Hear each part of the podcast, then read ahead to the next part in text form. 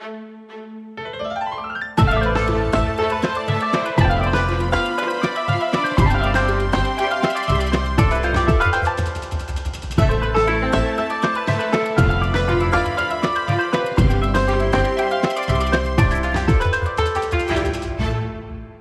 بكم في بودكاست نقاش اجتماعي. تتعرض المجتمعات العربية لهزات عنيفة على مستوى الكثير من القرارات والخيارات على رأسها مسألة الارتباط والزواج. وتذهب بعض الدراسات إلى إطلاق مفهوم عصر العزوبية على المجتمعات العربية. وذلك نتيجة تغير الأرقام والمؤشرات حول نسبة الشباب الذين يقبلون على الزواج في السنوات الأخيرة. فهل تعتبر منظومة الزواج في المجتمعات العربية اليوم في أفضل حالاتها أم أنها تشهد تراجعا ملحوظا؟ وإلى ما يعود السبب وكيف يمكن تعزيز مفهوم الزواج والارتباط لدى الشباب في المجتمعات العربية أسئلة كثيرة تطرح في هذا السياق. نناقشها في حلقة اليوم تحت عنوان الشباب وخيار الارتباط في المجتمعات العربية. للحديث أكثر عن هذا الموضوع تنضم إلينا الباحثة الاجتماعية والأسرية الدكتورة زينب بصل. أهلا وسهلا بك دكتورة زينب في حلقة اليوم. أهلا فيكم يعطيكم ألف عافية. شكرا. دكتورة زينب هل توافقين على ما تقوله بعض الدراسات الجديدة عن أننا اليوم نعيش عصر العزوبية في المجتمعات العربية؟ يعني هل تظهر الأرقام والدراسات والمعطيات تراجعا في أعداد المقبلين عن الزواج قبل أن نتحدث عن النظرة الجديدة للشباب حول هذا الموضوع؟ آه للأسف هو الدراسات هي هي آه، واقعية لأنه عم تنعمل بالإحصاءات. نعم. فللأسف هي عم تعطينا هذه النتائج اللي هي للأسف مؤلمة يعني ما من ما بنشجعها وما بنفضلها بس هيدا اللي عم بيصير بمجتمعاتنا العربية.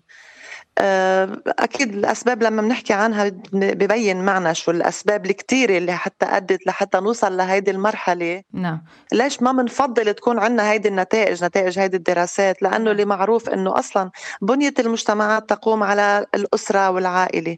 فهي اللبنة الأساسية في هذا المجتمع أو بأي مجتمع كان. نعم. إذا راحت هيدي هيدي البنية يعني إذا تعرضت للتهشيم أو لأي شيء آه، غير صحيح فيها بنكون نحن عم عم نتخيل بالم مستقبل المجتمع هو غير سوي.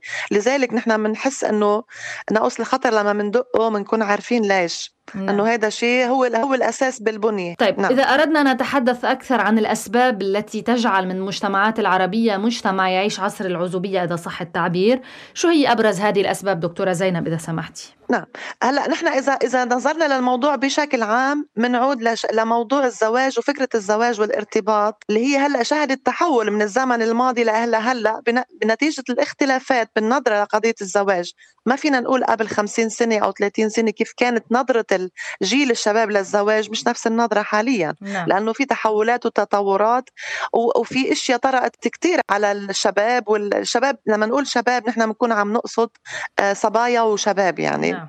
جيل الشاب يعني نعم. فبالتالي هيدي هيدي الاختلافات اللي صارت صار في نظرة مختلفة للزواج وبناء الأسرة اللي هي أدت لاختلافات بالمعايير والمفاهيم والنظرة للمؤسسة الزوجية وحتى صار في اختلاف بنمطية التفكير. وكمان هيدا أدى لاختلاف بالقيم والعادات صارت حاليا بمجتمعاتنا مختلفة عن السابق. نعم. هلأ ليش صرنا هون؟ نتيجة طبعا آه، فينا نقول تطورات حصلت أشياء جديدة جدت على الساحة. فينا نقول العالم اللي صار مفتوح الاختلاط بين يعني بين العوالم تقريبا كلها. وللأسف يعني نحن إذا بنلاحظ ثقافتنا عم تتعرض لهجومات متعددة ومتنوعة. نعم. والأكثر ناس معرضين للهجوم هن الجيل الشباب. فبالتالي هيدي الثقافة عم تكون هذا التعرض للأسف الغير سوي اللي عم عم يصير فيه تأثير سلبي على جيل هالشباب. وإلى حد ما يعني في عنا بصير نوع من التقليد للمجتمعات الغربية يلي عم يصير عندها عندها عنا بمجتمعاتنا تأثير أحيانا مباشر وأحيانا غير مباشر. نعم. طيب دكتورة زينب بصل عندما أقول بأنه الجيل الجديد أو هذا النوع من الشباب في المجتمعات العربية اليوم يفضلون عدم الزواج أو يتأخرون في الزواج أو ربما لديهم نظرة جديدة في الارتباط. هل آه، هذا الموضوع يؤثر على بنية المجتمع أو إلى أي درجة هذا الأمر يؤثر على بنية المجتمع؟ طبعا. نحن عم نقول بما إنه هي الأسرة اللي هي بتنتج عن الزواج هي اللبنة الأساسية في بناء المجتمعات. نعم. فإذا تعرضت هذه اللبنة الأساسية اللي هي ممكن تاسسي عليها لأي نوع من التهشيم أكيد بدها تأثر على البناء ككل فبالتالي أكيد رح بتأثر على بناء المجتمع. يعني نحن لما بيكون عندنا تعداد الزواجات بالشكل المنطقي والطبيعي إنه شباب وصبايا عم يتزوجوا بأعمار مناسبة للزواج فبالتالي رح يصير في إنجاب رح يصير في أولاد بصير عندنا نحن مجتمعات بالمستقبل شابة. أما إذا تحول هذا الموضوع نحن يعني ممكن نشهد مجتمعات هرمه وهذا عم بصير ببعض الدول الغربية. مم. يعني هيدا نحن المثال واضح قدامنا. ببعض الدول الغربية صرتي بتلاحظي أكثر المجتمعات فيها نوع من الهرم لأنه ما في زواجات ما في إنجاب كمان مثل نسبة الإنجاب عندنا بمجتمعاتنا. فبالتالي معظمها مجتمعات هرمه صارت. فنحن هيدا اللي نحن بنخافه لبعد طبعا عدد من السنين إنه نتحول إلى مجتمعات هرمه أو شبه هرمه حتى ما نكون نحن مبالغين لأنه بضل في عنا نسبة كبيرة أو نسبة معقولة من الاجيال الشابة اللي هي تقدم على الزواج بشكل طبيعي كما في السابق. نحن مش تحت تحت هاي القاعدة لا. بعد نسبة معينة. هي تقدم على مشروع الزواج كما في الأعو... يعني في السنوات السابقة. فبالتالي هي كمان عم تنجب أجيال جديدة. نعم. ولكن القسم اللي هو عم يكون في تأخر في سن الزواج هذا بيعرض إنه طبعا الفتاة عندها عمر معين للإنجاب الشاب عنده عمر زائد إنه قديش هن عندهم طاقة على التربية وطولة الليل. ما إلى هنالك. إذا حبينا نستعرض شو هي الأسباب طبعا ما نحن ما صرنا هون إلا نتيجة أسباب. طبعا. مش إنه فجأة صرنا هون، إذا حبينا نستعرض شو في عنا كتير أسباب طرقت وصارت، هلأ فينا نستعرض بعضها نحن أكيد ما فينا نحصرها فضل. كلها. مثل شو دكتورة زينب؟ تفضل. نعم، عندنا مثلا أسباب إنه هلأ كمان حتى نضيف حتى ما نحمل بس جيل الشباب هن المسؤولية، في جزء عم بيتحملوا الأهل. والسبب إنه نحن فينا نشوف بالأجيال السابقة الأهل كانوا عم بيعملوا نوع من الإعداد والتأهيل نعم. لأبنائهم من بناتهم وأبنائهم اللي هو في نوع من تحمل المسؤولية بعمر مبكر. إنه يتحمل مسؤولية فهو بيكون عنده جهوزية. لما عم بيروح بيتعلم أو بي نعم. أو بيصير عنده صنعة فهو عنده جهوزية لتحمل المسؤولية. هون في نسبة من الأهل لا يستهان بها. هي آه، نتيجة يمكن الحرص الشديد والخوف الشديد على الأبناء راحت على إنه تحمل عنهم كل شيء فينا نقولها هيك بال... بال... نعم. بالعامية. يعني آه، عم تخفف عنهم العبء بالتالي هي عم تعرضهم على عدم تحمل المسؤولية فبتحسي بنيتهم عم تكون بالمعنى إذا بدنا نوصفه طرية طري نعم. خلينا نقول دكتورة زينب إنه عم يوصل لعمر الزواج آه، من دون أن يكون جاهزا لهالخطوه نعم يعني هو رايح على مسؤولية. لما عم بيكون مجهز من التربية بالبيت والتنشئة إنه أنت قدامك هذا المسار اللي هو فيه نوع من المسؤولية عم بيتجهز. نعم. يعني فينا نقول شوي شوي. بيوصل لما يوصل لهذه المرحلة بيكون عنده الجهوزية الداخلية. بيقدم عليها بكل يمكن بجرأة وبقوه نعم. غير ما يكون هو ما عنده هذه الجهوزية. وهيدي بعود السبب آه، لبعض الأهل. اللي هن كان عندهم هالحرص الشديد والخوف الشديد من عدم تحميل الابن أو البنت مسؤولية بتؤدي إلى هذا الطرف طيب. في دراسات أخرى بتعتبر إنه ليست المشكلة في آه، تغير نظرة الارتباط أو الزواج عند الشباب في المجتمعات العربية بقدر ما أنه نحن في عنا صار اختلاف أو تغير بالمرحلة العمرية للزواج أو بمعنى أنه صار في عنا ارتفاع متوسط سن الزواج لدى الذكور والإناث والذي يعود لأسباب اجتماعية اقتصادية تعليمية يعني ثقافية بمعنى أنه صار في انشغال ببعض الأمور داخل المجتمع التي أخرت سن الارتباط دون أن تنهي آه، حالة الزواج ككل. طبعا طبعا هذا كلام صحيح.